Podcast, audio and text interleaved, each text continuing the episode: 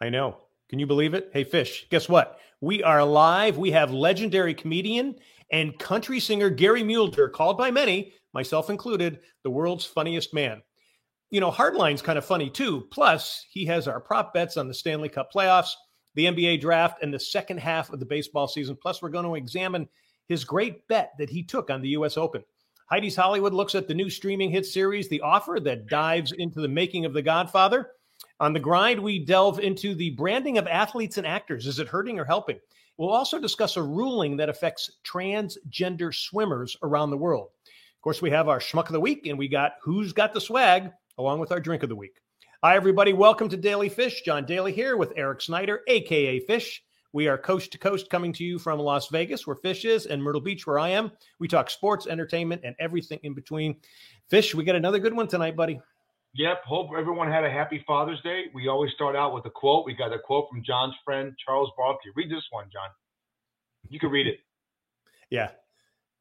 If, some, if somebody gave me 200, 200, 200 million dollars, I'd kill a relative. Now that was taken down really quickly too, wasn't it? It was taken down real quick, but he's right. You know, I, the, the controversy we could ever talk about with the LIV and golf, it brings a lot of attention to golf. But you know what?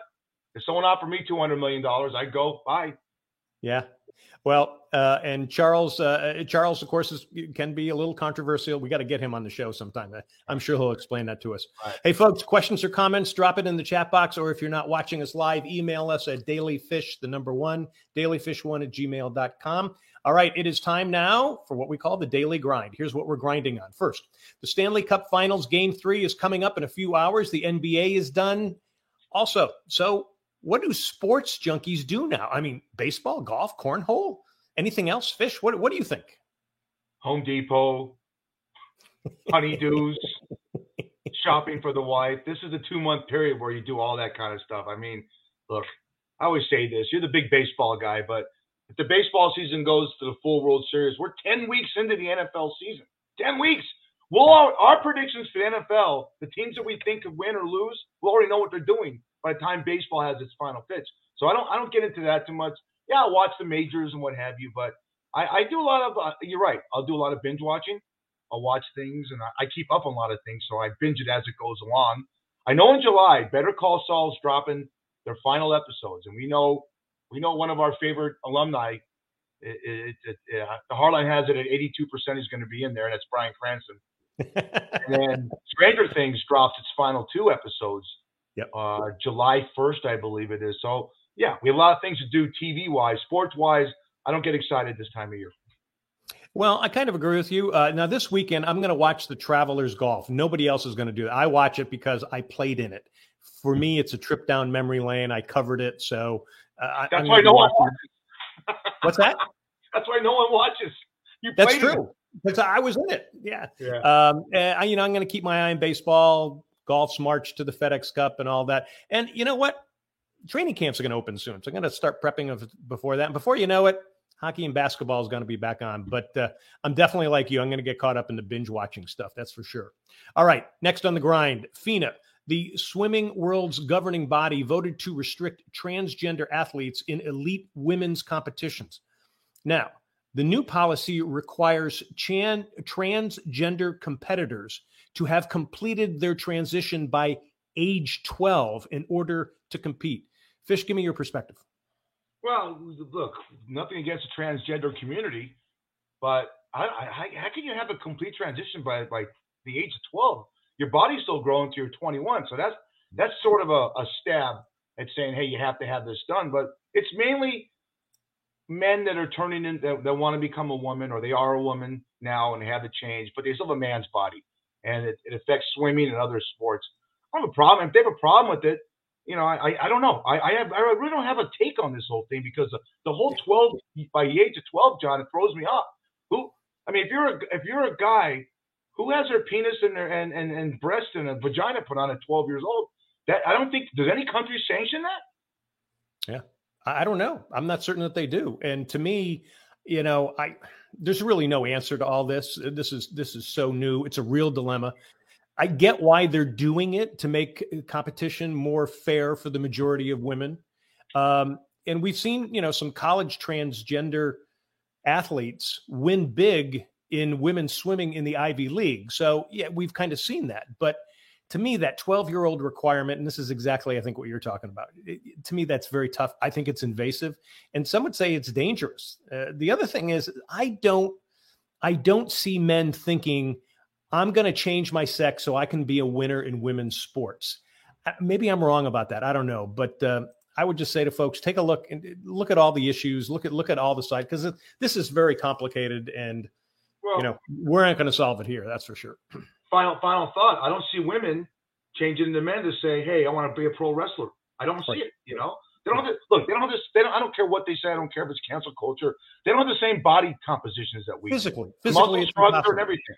Yeah. yeah you know it's just, it's the same thing when you're you, you, know if you're if if a woman wanted to be on the PGA tour um you know she couldn't hit from the tee boxes because it's it's it's a totally different um totally different launch angle totally different distances and all that so but yeah you're right and it's it's this is a very complicated issue that uh, you know science is uh, is has caused for us really all right. And finally, on the grind, branding in sports and entertainment. Athletes, actors, entertainers, and even broadcasters have their agents talk about their clients' brands. Old school coaches in the NFL, I think some of them are having a hard time dealing with it. What gives fish? Well, I'll mention the names. I, I love the reality show that T.O. Terrell Owens and Ocho Cinco, Chad Johnson had. They were asked a question Would you rather have each 1,800 yards receiving and 12 touchdowns and get a, a great all your incentive bonuses and get a great new contract or win a Super Bowl.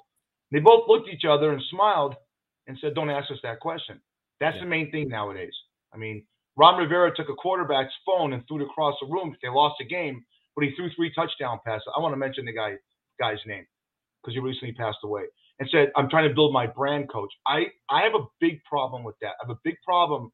And my grand, I told you this yesterday, uh, today, and this morning we were talking. My grandfather Lenny, who died in 1983, said to me, "Son, you watch. You know, when you're getting when you get older, there'll be guys making 50, 60 million dollars guaranteed, and for four or five years, and it's a lot easier to sleep when you have a bad game and knowing you're getting paid for five years and, and you're set for life. I know guys want to win, John, but the building a brand in sports, you know, you build a brand, winning, win. You know, yeah. but here's the bigger problem. Guys like Johnny Manziel. You see guys like Baker Mayfield, Johnny Manziel, huge in endorsements, never won a damn thing.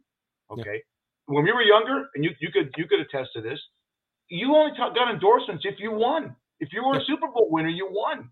You know, you never saw Matt Stafford, and there is a never saw Matthew Stafford in any commercials. Now he's with the Lily Girl because he won a Super Bowl. That's the way yeah. it should be. AT&T. That's branding. Well, it's not just the, it's not the wins so much now. It's the number of people that follow you on social media. That's the big thing. That's what's turned things around. All right, we'll talk more about that in a bit. That is the daily grind. Love having you with us, folks. Daily Fish is live at Facebook at daily.fish.5 on Mondays, 6 p.m. Eastern, 3 p.m. Pacific. Watch us also on Facebook at Myrtle Beach Golf Channel and Myrtle Beach Grand Strand Life. Check out Daily Fish on YouTube and Wingding TV. We're also on Hey Vegas TV. That's at heyvegastv.com. And listen to us on Spotify, Apple, iHeart, Stitcher, and Amazon. All right. Time now for the Daily Fish Hardlines. John Hardison has the podcast, The Cost of Winning, focusing on fantasy sports and sports betting. Hardline, welcome back, buddy. I got to tell you, Matthew Fitzpatrick won the U.S. Open, but you nailed the bet with Will Zalatoris. Tell me about that. You know what? That was a uh, a bet that I'm super happy about. Um, it was just one of those bets where just kind of looking at looking at everything that he's been doing, looking at his trajectory. Uh, I kind of pieced it together and I thought he would have a top five finish. I didn't think that he would take it to the wire as close as he did, but you know, for all the people that were listening, hopefully you cashed out. You got a little extra green in your packet for this week. So you know, uh, come spend it at Shucks Tavern. We used to got fish overnight. oh man, what a great Good plug! plug. I love you, man. I, I, I, what a great kiss ass. I love that. you know, this is it. We talk about this. The Stanley Cup playoffs, and Daly will attest to this also. They always give us great drama, but that game the other night, the seven nothing shellacking by the Avalanche. I mean, wow! I thought it was an NBA game. No offense, partisan. Um, no the Lightning have to win tonight. Give me a prop bet. Give me, you know, can, can Stamkos and Kucherov get their get out their heads out of their asses. What's going on for tonight to keep this series alive? I mean, it's it's been rough. I mean, you're right. The last game when I looked up and it was in the first period and we are at three goals, I was like, this is not going to be a good game. Um, you know, we've talked about this a lot. As I've said before, I still think the Avalanche are the best team in the NHL. I had them winning it all this year. You know, when we talked about um, what we thought the projections were going to be, I still have them winning. I do think, though, as hard as it is, I, am going to hedge tonight. I'm going to take the Lightning, but I'm going to take a plus one and a half at 265. Wow. I think that they could possibly make it close. Um, but it, they haven't shown that same grit that we've gone to see. And look, you know, anytime you're going for three in a row, it's hard. You know, you you lack you have a lack of an off season. You're not resting as much. You know, you're you're back to back, and I think it's starting to catch up with them a little bit. Uh, one prop that I like tonight. There's going to be a goal within the first ten minutes at minus one twenty two. Uh, also, the one that I like is uh, if if they end up winning, uh, Nikita at plus one goal, Tampa Bay win at plus three ten. I would hedge that if I'm a better, and I would take Mikko at plus one goal with Colorado win at plus 320, just to kind of even it out, just in case something goes sideways with uh with Tampa Bay. But they're back home. I, I gotta believe that this isn't gonna be a, a sweep. I don't think somebody's gonna get the broom out right away. But I do think that maybe this goes five games. I know that in the past they've been down 2-0 and they've been able to come back, but but this isn't the Rangers. This isn't Montreal. This is a very solid team that they've been building in Colorado for quite some time. Yep. No, I agree. Okay, we call that the Hardline hedge. That was beautiful. All right, the NBA draft Thursday. Who do you have going first? A lot of people are talking about Jamari, uh, Jabari Smith out of Auburn. I think Jabari's the best pick. I, I, got him going at minus 175. I think he's the best prospect, especially looking at what they have going on in Orlando. The last two years, they went guard heavy. Uh, they have Jonathan Isaac, but he's been gone for the ACL tear. I don't know what they're going to get out of him. And so I think they're going to, you know, hedge at this point. I think you go with Jabari Smith. I think he's the most overall complete player in this year's draft. And then I think second is going to be Chet Holmgren. I have a lot of questions about Chet Holmgren. Um, yes, he's a tall guy. Yes, he can he can step out a little bit, but in terms of body size and in, in terms of taking that type of punishment down in the paint where they're going to have him play against guys like Anthony Davis, uh, there's a lot of questions, and, and I don't necessarily know where he's going to be, but I I would take Jabari Smith first overall. All right, uh, real quickly on because I know we texted earlier today. Uh, Kyrie, he's going to be up for free agency. Do you think he works it out with the Nets, or do you think he hits free agency? And if so, where do you think he goes? Uh, you know, this has been such a rocky marriage between the the Nets and him. Uh, I know that they've tried to help him as much as they could, you know, with the back and forth, give him a lot of mental health aspects in terms of uh, him taking time off. But I think his time in Brooklyn is done. I really think that they're going to probably sign him and try to trade him, try to get something worthwhile. My guess would be, as of right now, he ends up in LA or he ends up across the bridge with the Knicks. Uh, my guess, if he goes to LA, would probably be the Clippers, just because they're not as cap constraint as the Lakers are, because the Lakers would have to move quite a bit around. At least with the Lakers, the Clippers, it makes a little bit more sense. With Paul George, Kawhi Leonard, and now you're bringing him in as well. And he's played for Tyronn Lue before in the past, who's now the coach of the Clippers. I think that makes the most sense. But I think his time in Brooklyn's done. I'll bet you that in tonight's draft, when the NBA draft comes around, that there are going to be seven players from overseas taken in the first round. You know, there are two guys out of Greece, John. There's a kid out of yep. Poland. Oh, there's always, you know, yep. the Dirk and Nowitzki. There's always guys. I, I I say around seven. I'll I'll go under seven, but I'll go right at 7 we'll Ooh, go. yeah. Ooh. I'll I'll go under. I'll go under on that. I think that there's a lot of good college prospects this year, um, and there's some coming out next year. And and I know the guy from Kentucky, and I'm drawing a blank right now. They thought he was going to be a top top three, top four pick, and uh, he went back to school. Why I don't know, but uh, you know, it's better to get the money while it's there. But I, I think that it's going to be under seven. Give me a prop bet on Aaron Judge hitting over 60 home runs. He's on fire right now. Yankees are insane. Yeah. I mean, yeah. I mean, they're at 16 out of 17 games. Well, I guess 16 out of 18 now because they lost last night. Uh, games that they've won. Uh, he's going to get to 60. I, I got to believe that he's going to get to 60. I think that it's pretty much guaranteed that he's going to get there as long as he stays healthy. That's the biggest thing. As long as he stays healthy, because we're not even at All Star break yet, I think that there's a solid chance of him getting to that 60. Yeah, and 60 is a big number if you're in the Yankees organization, that's for sure. Yeah. Um, talk about Fish. going to get his Orioles winning bet of 60 games. That seems to be looking better, don't you think? I mean, it's it's everything looks better till till the the hall gets a uh, you know a hole in it. Uh, you know, here's the big thing, Fish. He's he's got 30 right now, and right now they play the Nats, the White Sox, and the Angels, which is doable to get some wins. But after All Star break, they play pretty much all playoff teams. They play the Yankees for a good stretch of time, Toronto for a good stretch of time, and Houston, and they end the series or going into the last part of the season playing Toronto. I think three or four times. So unless uh, Vladdy Jr.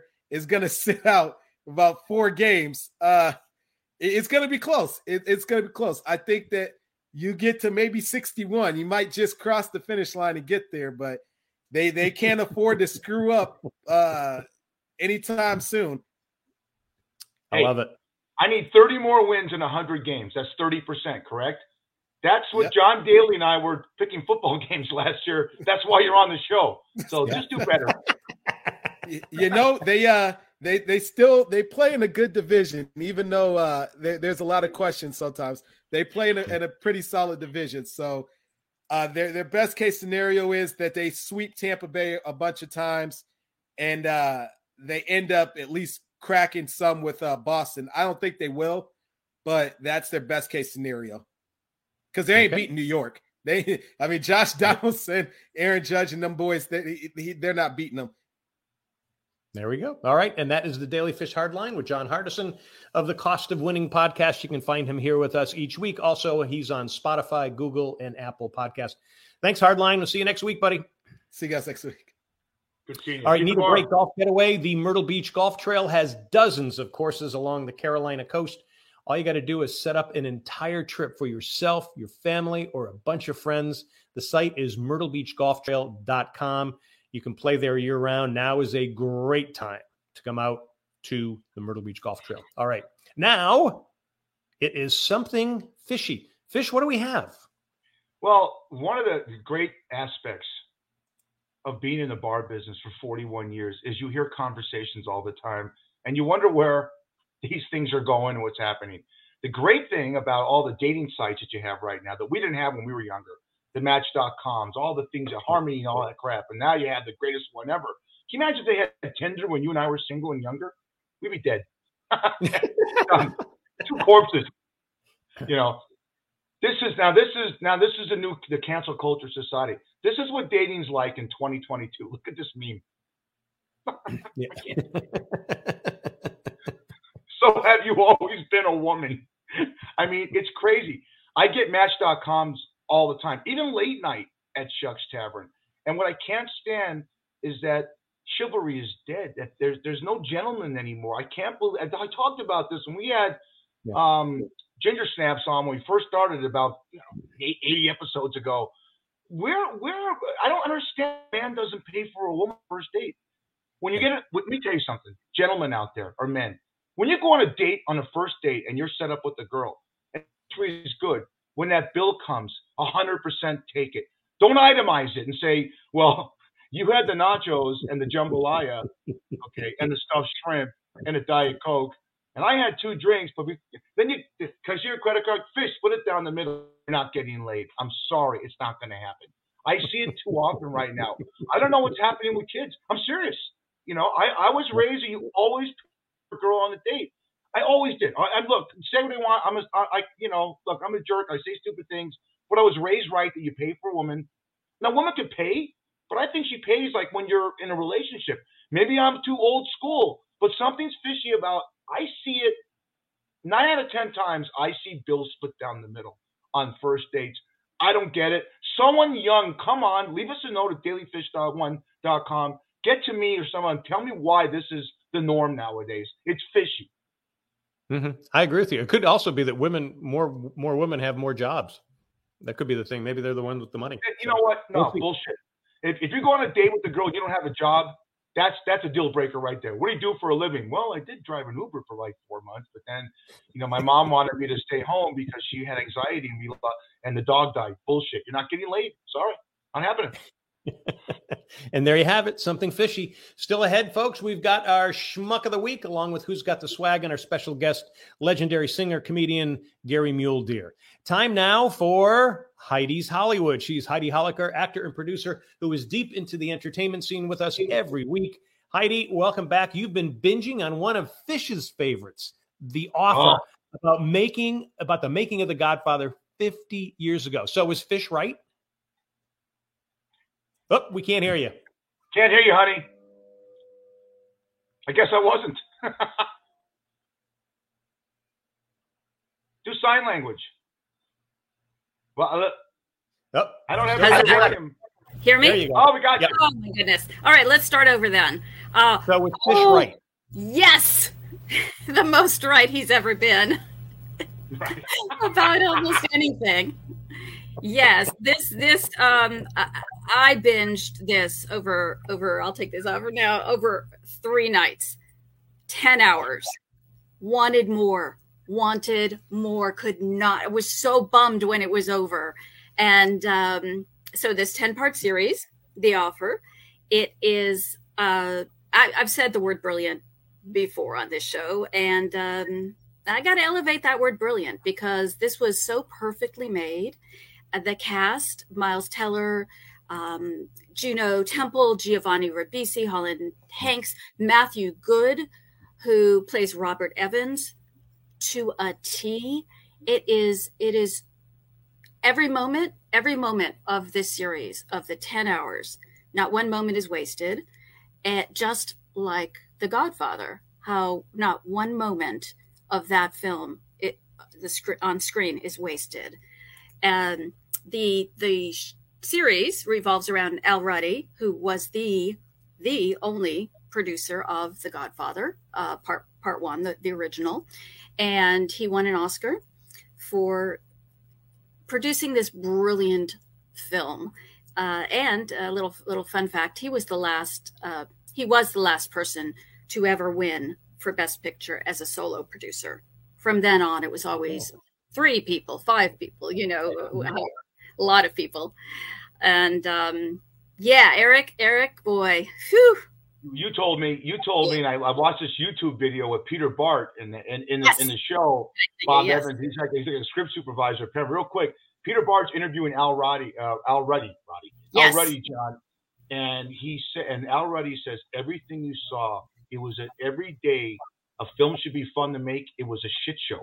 What he had to deal with, and the way he, the way he Al Miles uh, Miles right, Miles Teller killed it. Man, oh yeah. Guy, the, the, way this guy multitasked and, and and you felt like you were him.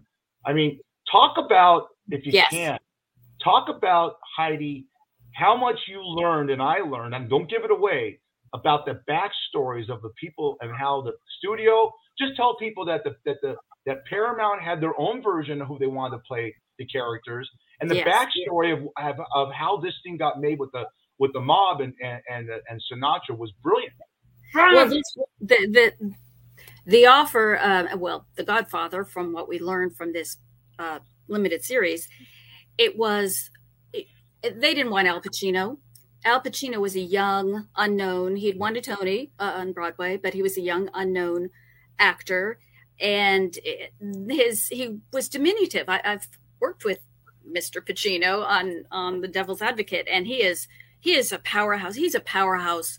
It's no matter how tall the man is, but he's he's he's shorter in stature, and that was that was a problem for the studio execs because they needed this character Michael to be grand and large, and the way Al Pacino played it was so, as we all know, was so close to the vest, so intense, so honest, so it just beautiful. You, you could not take your eyes off of him. And for Al Ruddy to, to he pushed this thing through, and every single day it was yes a, a crazy shit fest as he he something like that as he says as Al Ruddy says. Talk and, about talk about Anthony. Excuse me. Talk about Anthony Ippolito, is a guy that played Al Pacino, and he had every single oh inflection of his voice you're watching Al Pacino and you are. The, the casting. The guy that played who's the guy that played the guy that I forgot I can't think of his name. The guy that played Brando was Yes, I'm sorry, I don't have his name in front of me, but the, the guy who played Brando was was perfect. The casting oh, of Yeah. the offer was perfection. I, I don't think I've ever seen anything where, like I said, every single character, every single word, the art direction, the makeup, the the, the costumes, uh, literally every moment of this series. You, you don't even you, you even wonder, oh my god, how much did this cost to make? This was this was an undertaking, and it it is so powerful. And it as as a producer, I learned so much watching this, and I'm producing something that I shoot next month, and I've you know I'm my my producing partner Reed Shelley and I are wearing every single hat, but that's not unusual, and so it's just proving to me that what we're doing is right. We're not involved with the mob, which that's a good thing. We're paying for it ourselves, so that's another good thing. but um, it it was amazing, and um, I, I still think you're part of the mob. I think you probably got Yeah. something going on. Yeah. So, hey, because because we're kind of running out of time, I just want to I just want to tell folks that we're going to have uh, Arthur, uh, author Mark Seal. He wrote a book called uh, "Leave the Gun, Take the Cannoli." It's also about the exact same thing. I read the book, and everything you guys are saying, this guy verifies in the book. So it's something we really want to see. Before we go, Heidi, give us one of your six degrees of separation Yes. from us Thank and, you. and the Oh, and the Godfather. I, I'll do it fast. I'll try to give you two. You, the two of you, are six degrees of separation from The Godfather. I'm going to qu- quickly, quickly run through this. Quick, just two of them. So you guys are friends with me. I worked with Nick Cage and Valley Girl, who is the nephew of Francis Ford Coppola, who directed The Godfather. Let me give you another one. Um, you guys are friends with me. I worked at Daily Variety with the editor in chief, Peter Bart, who is the Paramount Picture studio executive who optioned the book The Godfather, that was then greenlit by studio head Robert Evans, who hired Francis Ford Coppola to direct the film. I have literally, I actually have seven examples of, of this. Uh, the last, um, last one um, starred in two films directed by Martha Coolidge. Martha's most recent film, I'll Find You, was written by David S. Ward. David S. Ward wrote The Sting, which was sold by my dad, Stu Miller, who still represents David in doing a project now. And my dad was very good friends with Al Ruddy for many years, who is the Academy Award winning producer of The Godfather. So Yep. you guys are by We're seven right times.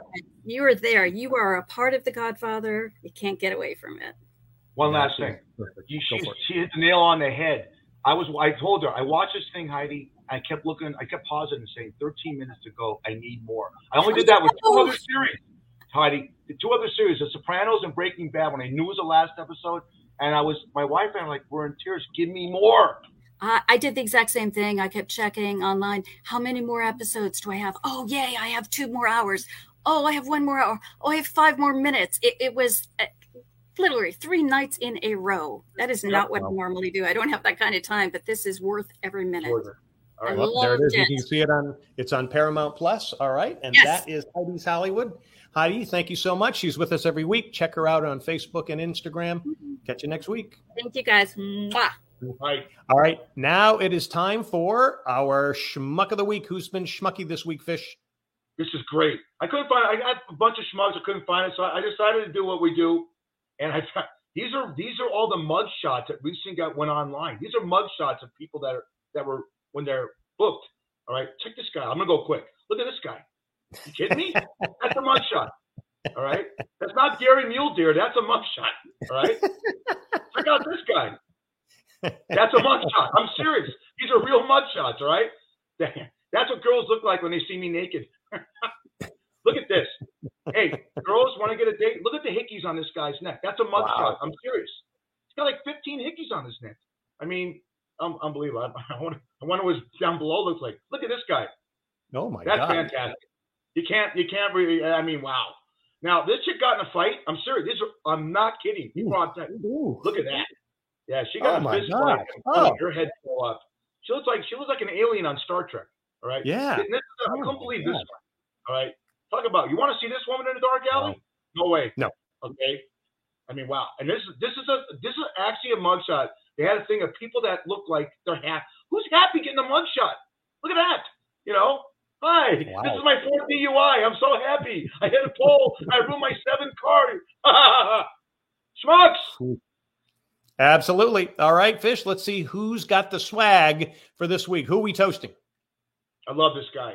I absolutely love this guy. I've loved this guy's humor, and I can find him. Oh, I don't think I don't think I have him in the thing. He didn't. He didn't. Oh, he didn't come through. All right. Well, it's Dave Chappelle. It's Dave, Dave Chappelle. Chappelle. Dave Chappelle is a guy that. Oh, you know what I did? I actually deleted him. I, I hate TikTok. I like it when we're on audio. hey, folks, we're on Stitcher and iHeart. All this bullshit we talk about. We have bigger ratings on audio. Dave Chappelle is uh, was just um. Well, let me read it. I got it. He, he went to he, in the Duke Ellington School of Arts in Washington D.C. They renamed his performance theater after him, and, okay. and he's gone through a lot. We talked about transgenders earlier, but he's brilliant on stage, and he does a lot for people in the business. He teaches comedy schools like our, our, our friend of the show, Tony Visick. And I'm giving him swag because you know what? He entertains me. I love it. All right. Let's use our drink of the week for our good buddy Dave Chappelle. And we're going to toast to him. What are we sipping here, Fish? The skinny margarita. Ah. You know, as opposed to a fat margarita. You know, mm-hmm. tequila, splash of OJ, squeeze in two lines, I ice it and sip it. Great drink for the summer. Uh, you know, we're, we're heating up. So what are you going to do? Get, Absolutely. Get, get, the ice on you, kids. There you go. Cheers. Cheers to Dave Chappelle. All right. Daily Fish Drink of the Week is sponsored by Shucks Tavern in Vegas. Great seafood and drinks in two locations. Head to Shucks Tavern on North Durango on the northwest side of town where fish is overnight. Say Daily Fish Podcast, you get a free drink. Do it the next day, a free appetizer. That's Shucks Tavern. Check out Shucks Tavern on Facebook. All right, let's bring in our special guest, legendary comedian and country singer, Gary Mule Deer. Gary, welcome hey. to Daily Fish. Nice to be here and great listening to you. Good. Well, hey. great to finally have you on here. You've been so darn busy. Well, by the way, before I forget, I've been a Yankee fan for 72 years. Wow. Yeah. Started listening to him on the radio in South Dakota. Still with them. I can't believe what's going on now. We've got the new yeah. guys. Rizzo, Gallo. We got Kiner Falefa. Holmes is crazy. Nestor, everybody. I'm pretty excited. Well, you know, Gary, I, what was it like to what was it like to see Babe Ruth and Lou Gehrig play? you know what? I was so busy. I just came out of the Civil War. And, uh, I haven't gotten into sports yet. Speaking of sports, John, we used to do the Kraft Nabisco. Yeah, Kraft Nabisco, and yeah, and uh, it was the Shore Kraft Nabisco. Yep. I remember the first time that I was called by Terry Wilcox for my practice round. He said, "You're going off at 7:30. You're uh, you're going to be going off with with Johnny Unitas, uh, John Havlicek, and Joe DiMaggio. Is that all right?" Wow. The worst shot I ever hit in my life. but I got to be great friends with DiMaggio, Berra, all these guys, Whitey Ford, you know, guys I worshiped and grew up with. It's yeah. just a dream come true for me, man. And I'll tell you one more thing before I forget this. I became really good friends with DiMaggio. I had dinner with him every year when we came back to do that while he was still playing. And one night he said to me, You know why I like you? I said, Why? He said, Because you never asked about her. Yeah. Ah, yeah, yeah, yeah. And I didn't, and that's that was it. Yeah, yeah.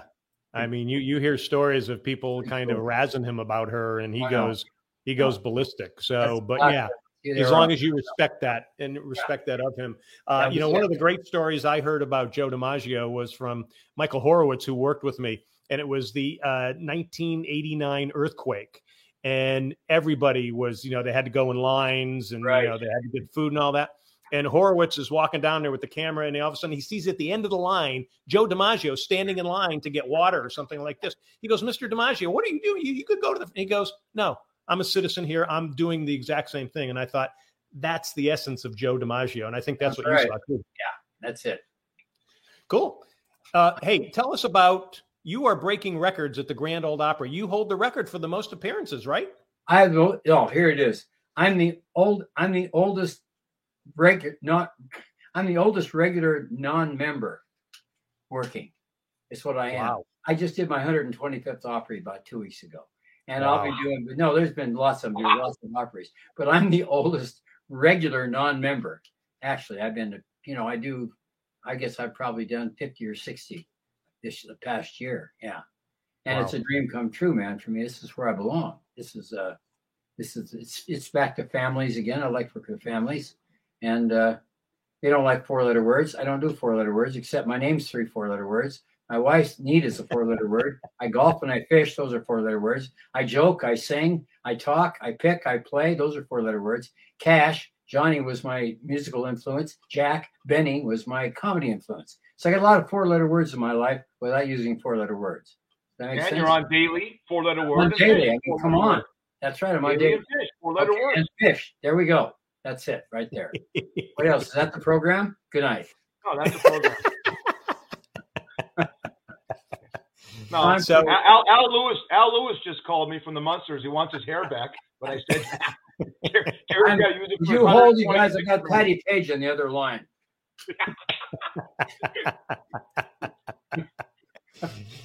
So, um, when you play the Grand Ole Opry, do you get a chance to play golf? I play once in a while. I haven't played that much. I played yesterday and played brilliant for, for nine holes. But like I told you before, I'm one year older than Bugs Bunny. I'm two years younger than Porky Pig. I hit from the red tees. I mean, from the red tees, I'm about a 23. Okay. From the gold tees, I'm about a 25. From the whites, I'm about a 28. From the blues, I'm about probably a 30. And from the blacks, I just try to get it past the reds. That's me. That's, so you don't have to show that you're a real man. 145 to 150 yard drive straight down the middle. I'm never in trouble. I just have to have a good short game because it's just it's just not there anymore. Yeah, I, John, I didn't start playing golf until I was until I was 47. Another four letter word. I, I traded golf. I traded coke for golf. When I came out of rehab and needed a new addiction, I took up golf. That was 40. I was 47 when I took it up, and it saved my life and a lot of other guys and friends of mine, the same thing. Alice Cooper's a good example. We came yeah, out. John. We needed, yeah. John, John. Hey, Gary, excuse me. John, four letter word. John traded porn for golf. he's famous for that. And he's married to a Terry, right? That's right. Oh my T-E-R-I, absolutely. Right. Yeah. This has got to be the show. We can't we can't surpass we can't do anything. It's a four it's a four letter word show. Hey, t- talk about talk about the fact that your comedy is still standing up. Um, we've talked to, we've had other comedians on, and they said it's it's a difficult time out there now because of cancel culture. You got to be careful what you say. Do you have? Do you see any of that? Do you have to worry about that? I don't, but I would if I was doing the same act I was doing in the seventies. Yeah, I mean, there's a lot of things that I, a lot of things that I that I can't say now. In my regular show now, when I do a 90 minute show, I do things that I can't do anymore which I which I have a, a, section of about 10 minutes. Things I can't do anymore, then I do them. And uh, it works great, but there's just it's been that way forever.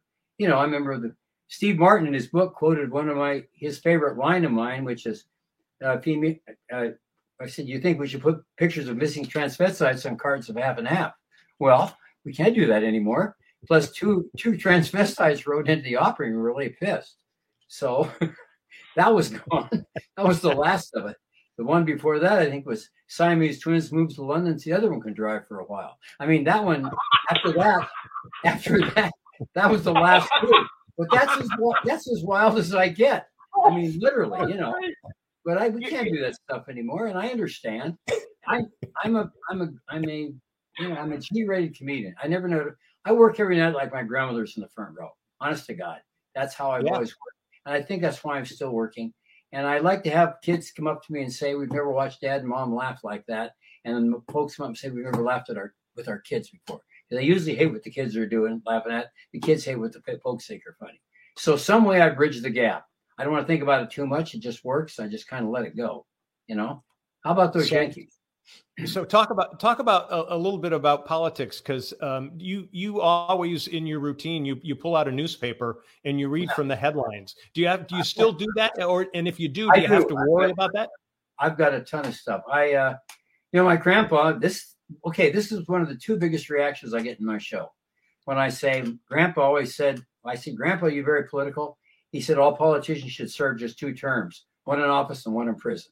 Now this gets a huge this gets a huge.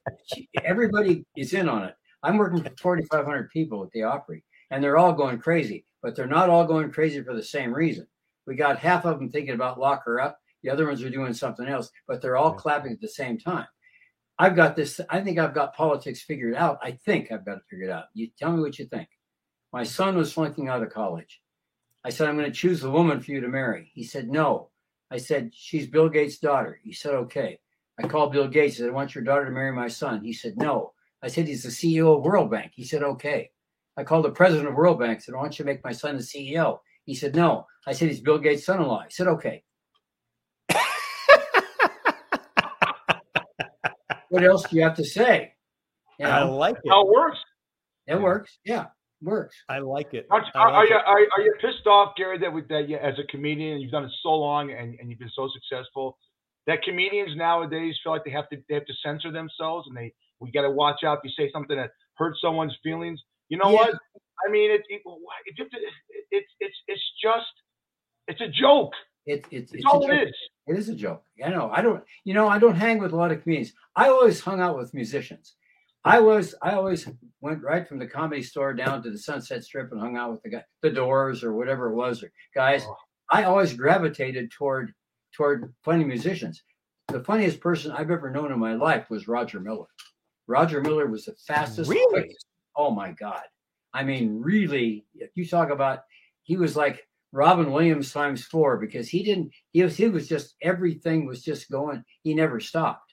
I mean, Roger was just unbelievable. Yeah, the, the- I with I just with him, he was just Wow. I don't know. And you look Well, up Roger Millerisms, you won't believe some of the things Yeah. he said. You know, some of the things he Can- always always said. Can you tell us? And he, well, also he had brilliant things like he wrote a song like the last the last word in "Lonesome Is Me." I mean, stuff like that. But I mean, but he also had these great, these great things. He was he. We lost him at 56 years old, and the last couple of weeks of his life, him and his wife Mary had rented a place out in Malibu, and he's sitting out there with Willie Nelson, and they're sitting out there in this incredible sunset. And Mary said he turned to Willie, and Roger said, "Can you imagine what God could have done if he had a little money?" Stuff like that. I mean, know, you run into Ray Stevens at the airport. Ray say, "Where you been?" Roger said, "Played Kansas City last night. Beat him six to three. I mean, boom! It was just one thing. He never. He would walk up to a thermometer and go, "Oh God, I lost eighty pounds." I mean, you know, a, tra- a thermostat on the wall and it's, it's stuff like that. There's just Wow. so many things. My favorite, one of my favorite things, he said his his mother's cooking was so bad that every year all the natives from South America would make a special trip up here just to dip their arrows in her gravy. I mean. I love stuff like that. You know, that's I take my grand I my grand I said my grandmother, you know, it's really something. I said one time I said, Grandma, you see the little pill bottle lying around here on the label in big letters that says LSD? And she she said, Well, no, I haven't. And then she said, Did you see that dragon in the kitchen? Okay. Gary, how did you transition? Because you've been around so long. Yeah. You opened up for Charlie Chaplin, so you had the silent thing going on. I what did. you open up your great voice of yours? I always reinvent myself. I've always reinvented myself. I'm starting out in Deadwood, South Dakota by myself. The first night in comedy, first night I was in comedy, I knew 10 Johnny Cash songs, three chords. I'm sitting at the Buffalo Bar. There's eight people in the audience. I play my first song, and when I go to the B seventh chord, I miss it. And the eight people that have been ignoring me the whole time just stop doing what they're doing and look at me. So I just tell a joke. So then they go back to talking again. I play some more. And as soon as I would make another mistake, I would tell a joke. I did this for 45 minutes. I was hired to do three 45 minute shows that night. Between shows, I played the pinball machines. They paid off at that time, not for me. I was making $15 a night. By the end of the night, I'd lost 12 of my 15 bucks. So there's a lady sitting at the bar, right? And she says, What are you going to do now? I said, I don't know. She said, Come with me. From 1876 to 1977, over the Deadwood, over the main street in Deadwood, they had brothels. She took me up to the Pine Rooms and put me in a little place with my microphone and my guitar, and and uh, I did my Johnny Cash songs, told jokes to all the guys who were waiting to see the girls. We had the miners from the Homestake Mine. We had the oil riggers coming from Montana. We had the guys from the sheep herders out of eastern Montana. We had uh, we had all these guys coming in, the cowboys. We had Ellsworth Air Force Base was 50 miles away. The place was crazy. So about four o'clock in the morning, I did, I, I knocked off at the Buffalo Bar one by four. I'm, I'm, I'm kind of fading. She walks up and gives me a little pill about a little black pill about this long. You can see this, and it's solid dexedrine. I'm still playing my guitar at noon the next day. I can imagine. Oh my Says, god! "Hey, you Gary, you can stop. Haley, okay, we can't let him go on this one. What's it like playing a guitar outside of a room with a guy with a girl in a brothel? I was in the I was in, what, do- what do you say to them when you hear the noises and stuff? I like was that? in the reception room, and it was probably I was just in the area where they came in and paired off. I was just Oh, okay. I the guys were waiting. I just did that, and after I got through, the lady said, "No, at four at noon the next day." She said one of the girls kind of likes you. I went down and I sat. I talked to her for thirty minutes till finally she said, "You know, I got to get back to work." I was really speeding, so that's so my first night in show business, guys. I got into music, comedy, gambling, drugs, and brothels. All five food groups. The first night Wow. in show business, Yeah. Wow, and that's uh, you, you, you got to write. The, the- that's going to be the title of your book. My book is "Show Business Is My Life," but I can't prove it. Anyway, that's the the name of my the name of the documentary they're doing on me. That's what it's called. Show Business Wow. Is My Life.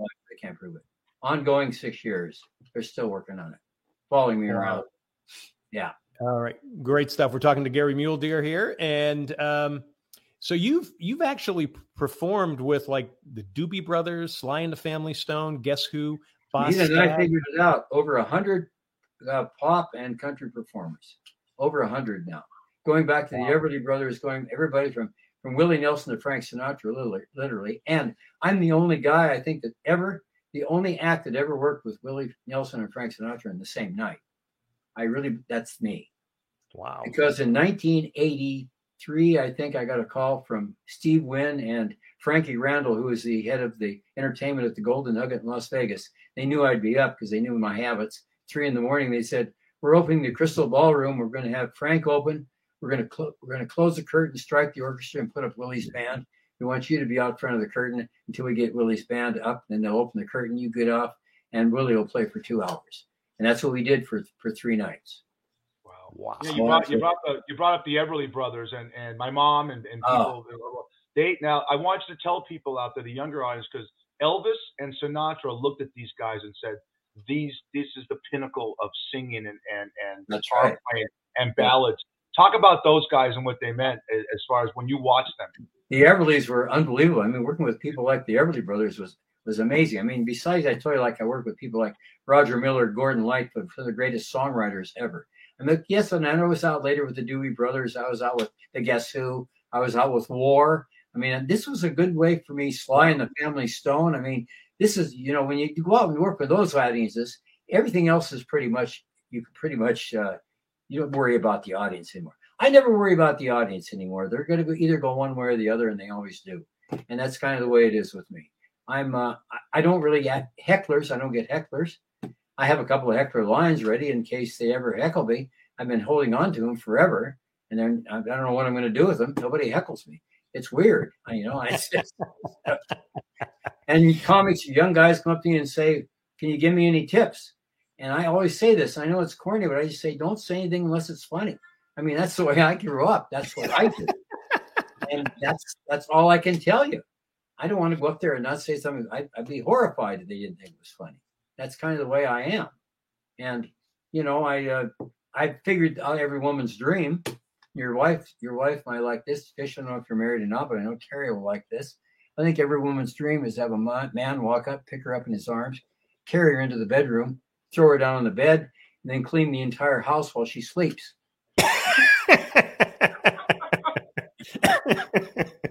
My grandmother would like that. What's the, Gary, what's the dirtiest joke you've ever told? Dirtiest joke I've ever told is what I do in my. This is as wild as I get. Honest to God, this is it. I in my show, this is as wild as I get. I guy calls up his boss and says I'm sick. His boss says, "What's wrong?" The guy says, "I have anal glaucoma." His boss says, "What's that?" The guy says, "Really can't see my ass coming into work today." That's, that's not even really dirty, but I mean that's about as wild as I get. I mean that's really it. I used to do the F word in my shows in uh, once in a while. I would do it in, in my club shows back in the. By the way, I headlined comedy clubs for 25 years. Headlined, never did stand up, and nobody noticed. I was a entertainer, comedian, musician, jokes, whatever. I never did stand up, and I just you know until I got to start doing other things and got away from the clubs after a while. Where, were- who were we talking about? I've totally lost my train of thought. Well, let, let, let me let me ask you this because I know in when we would talk about 15 years ago, you were actually thinking about just doing a straight Johnny Cash show. I did. I did that for a while. I, I did. You did well, do and- it for a while. I would do all Johnny Cash. I did the show a couple of times. I would do his music and then tell the history of each song and do it like that. My first time on stage was in 1956. First time I ran away from home. I was in Yellowstone Park working as a busboy. There was a bartender there named Bill Bozarth. He had a big Gretsch guitar. He could play one song and I knew how to sing it. Johnny Cash's Big River. And we would go on our day off to Jackson Hole, Wyoming, to the Wort Hotel, to the Silver Dollar Bar. I would sing that song. Bill would play it. We'd get a couple of free drinks. About two hours later, we'd sing the song again, get another couple of drinks, then get some food, then drive back to Yellowstone. And uh, that's my first time on stage. It was 56. Wow. And I didn't really get, get interested in it until about 59. And I decided, you know, I'm hand digging graves with a pick and pick and shovel with another guy. About to enter my fifth year as a freshman in Black Hill State Teachers College. By the way, I have the record there. I was a seven year freshman. I had 33 incompletes and an A in archery. And uh, and I thought there's got to be something. I better concentrate on this guitar. That's when I learned the chords, went to the Buffalo Bar, and that's how it started. But that's I tried every other job you could think of. I'll tell you something real quick. My dad gave me a movie theater when I first got married when I was 23 years old. You know how I blew that one? My sister and I and my and my uh, my manager in the middle of Alfred Hitchcock's The Birds threw three live pigeons from the balcony into the audience. okay, Is that true? that's true. That's exactly true. There's people today. They're like they're, they they they think they were there. Like they all claim they were there. Like everybody in Spearfish claims they were there that night. Like everybody thought they were there when Bobby hit the shot hit round heard round the world. Right? Everybody claims there was the Avida Theater that night. Well, they weren't. There were only about fifty people. But yeah, that's No, if, you- if you did that today, did that today, Sue, people would sue you. They Oh, would sue you God. because their anxiety dogs in their purse had Yeah. a heart attack. Exactly. The anxiety. Oh God, I see anxiety animals on on airplanes. I fly all the time. Drives me crazy. And I'll tell you what's really driving me crazy is the size of people anymore. I'm sorry, folks. No matter what you say, the number one problem in this country is obesity, and that's it. And it's just going like. And I see people the size of Volkswagens with their little kids, and their kids are going to be the same way. They don't have a chance in hell. It just doesn't. It's crazy to me when I hear people say, when I hear people across from me or behind me say, I need another extension belt, I need another one. Yeah. Okay. Then you know. That, that's just one example. Let's talk Well, about something happy. Let's talk Some about. people can't. Some people can't help it, but you're right. no, you they know. can't. But, We got a problem with that. We, we got a problem with a lot of things in this country. Oh, the yeah. great thing we do have is we have people like you that make us laugh. I'm mm-hmm. always an advocate, and Daly Yeah. is too. Of if you can make someone laugh once a day, you've done something good. That's what I Yeah. try to do. That's what I try you to do, do. you do, you've Yeah. you've done it. Yeah. You made You're- you you made Hitler laugh. That's how long you've been around. Yeah, but, yeah, but I had Speer get up and walk out of a show once, and I never really got over it. Hey Gary, we got we got about two minutes left. One Yeah. of the best parts of your act is lyrics we totally get wrong in songs. Give like me one or two of your best. Just call me angels, and I've got just happen to have a guitar right here. As you can see, I've got a Uh-huh. Mine's like a steel trap. See this? by the way, a couple of months ago, a girl rode by me on a bicycle. I yelled cow. She turned around and flipped me off. Then she hit the cow.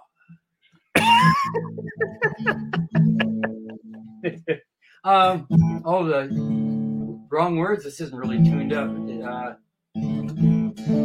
just call me angel of the morning, angel. Just brush my teeth before you leave me, baby. Things like that. Or Yeah. my time to leave me, Lucille. 400 children, cops in the field, and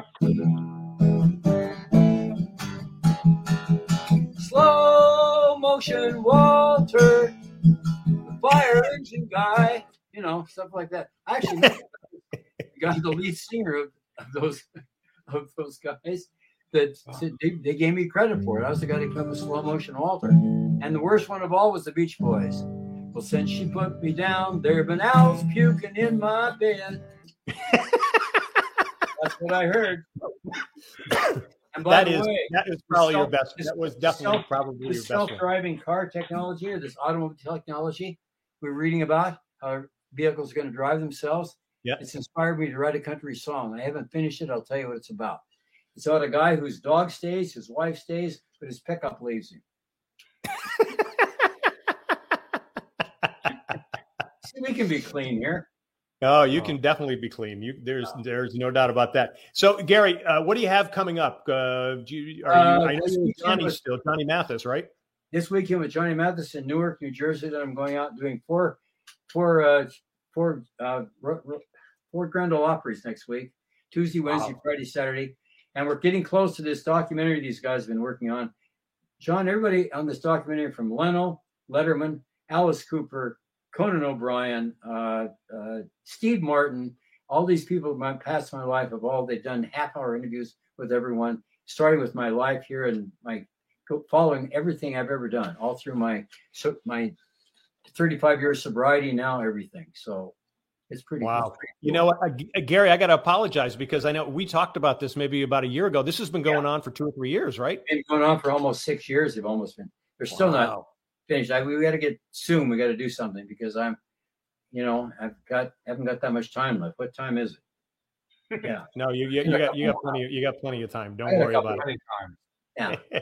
All right, folks, we've been talking to Gary Mule Deer to see where he's performing and what's going on with Gary.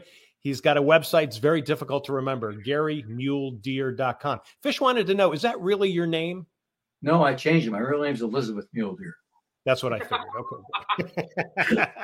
hey, Gary, thank you so much, buddy. We got to have you back on again because there's a lot of things we didn't talk about. Oh yeah, we got a lot to talk about. Enjoyed it. Thanks a lot. All right. Thanks, buddy. Yeah. Appreciate it. Thank Gary you. Mule Deer, everybody. Again, GaryMuledeer.com. All right, coming up, Fish and I are going to wrap for things up. We're going to give you a sneak peek at what's coming up next week. First, though, we want to tell you about to check out Hope for the Warriors. They have a big celebrity golf event coming up August 27th to the 29th. It'll be in Wallace, North Carolina. That's near Wilmington, North Carolina. Fish and I are planning on being there. Hope for the Warriors works with our military warriors who were wounded. They get them healthy so they're part of their families and their community. It's a great charity and it's a great uh, event as well. And hopefully you're going to see us there as well. That is hopeforthewarriors.org. And folks, thanks for being with us. Remember, Daily Fish is live from Vegas and Myrtle Beach on Mondays at 6 p.m. Eastern, 3 p.m. Pacific. We're on Facebook at daily.fish.5 plus the Myrtle Beach Golf Channel and Myrtle Beach Grand Strand Live. Catch us on YouTube and Wingding TV. We're also on Hey Vegas TV. And all you got to do is go to Hey, H E Y, Hey Vegas TV.com. You can also listen to us on Spotify, Apple, iHeart, Stitcher, and Amazon. Write to us at dailyfish1, the number one, at gmail.com. And uh, hey, Fish, next week uh, we have actress Romy Rosemont. She's was in Million Little Things, Big Sky, Glee. She was also in the, a great film back in the early 2000s called An American Crime. Uh, and so she's also married to uh, our good buddy, Stephen Root. So uh, we're going to have her, and she's as funny and as prolific as Stephen is as well. So, uh, hey, another great show, huh? That guy, the guy was brilliant, fantastic. I, I, I, I'm, I, my wife's in the room, dying laughing. This guy is terrific. Just what a great delivery. What a great guy. You know, I mean, I would love to play Well- golf with him. How do you play well, golf with this guy and keep a straight face? Uh, it's difficult, uh, but I've I've actually played golf with him a number of times. I can always remember the first I, I went to Bob Goen's celebrity golf event, and I had never met Gary. Gary was headlining there, and I remember Kevin Loughery, who was an NBA uh, basketball player and coach. Remember- He's literally sliding down his chair. He's laughing so hard at Gary. And I, and Bob Goen says he's the funniest man in the world. And I go, you know what? He is the funniest man in the world. And fortunately, there was about three or four other celebrity golf events that were happening right after that. And we were flying on the same flight, and that's how Gary and I became good friends. So he's just he's one of the best, one of the nicest guys uh, you'll meet in person, and you, you got to go to him. You got to go see You him. know, perform. you, you know, you sometimes you throw up and you swallow it. We the joke about the Siamese cat, the Siamese cat. He says so they can know to London. You know, people, everyone, they drive on the other side of the, you know, the the, the, the, the steering wheel's on the on the right side in London. They drive the other side of the road. If you ever driven in London and I have drunk, that's that's something fishy. Yep. Not no, me. definitely is.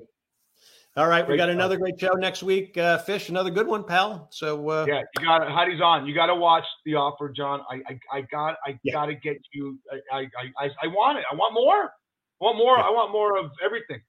I want. Maybe I'll get rid of you and put Gary Mule Deer in the host of the show. That'd be great. You know. it'd be funnier. Uh, can't do it. How about get rid of me and put him in there? And what could I do? What could I do? Maybe I could. Well, could- There's a lot of you know what I could do. a lot of things I could do. Yeah, I could do. Uh, well, I could be the guy in the brothel when he's when he's outside doing. Yeah, There you go. good stuff, buddy. go. All right, pal. Good job, and we'll see you all next week.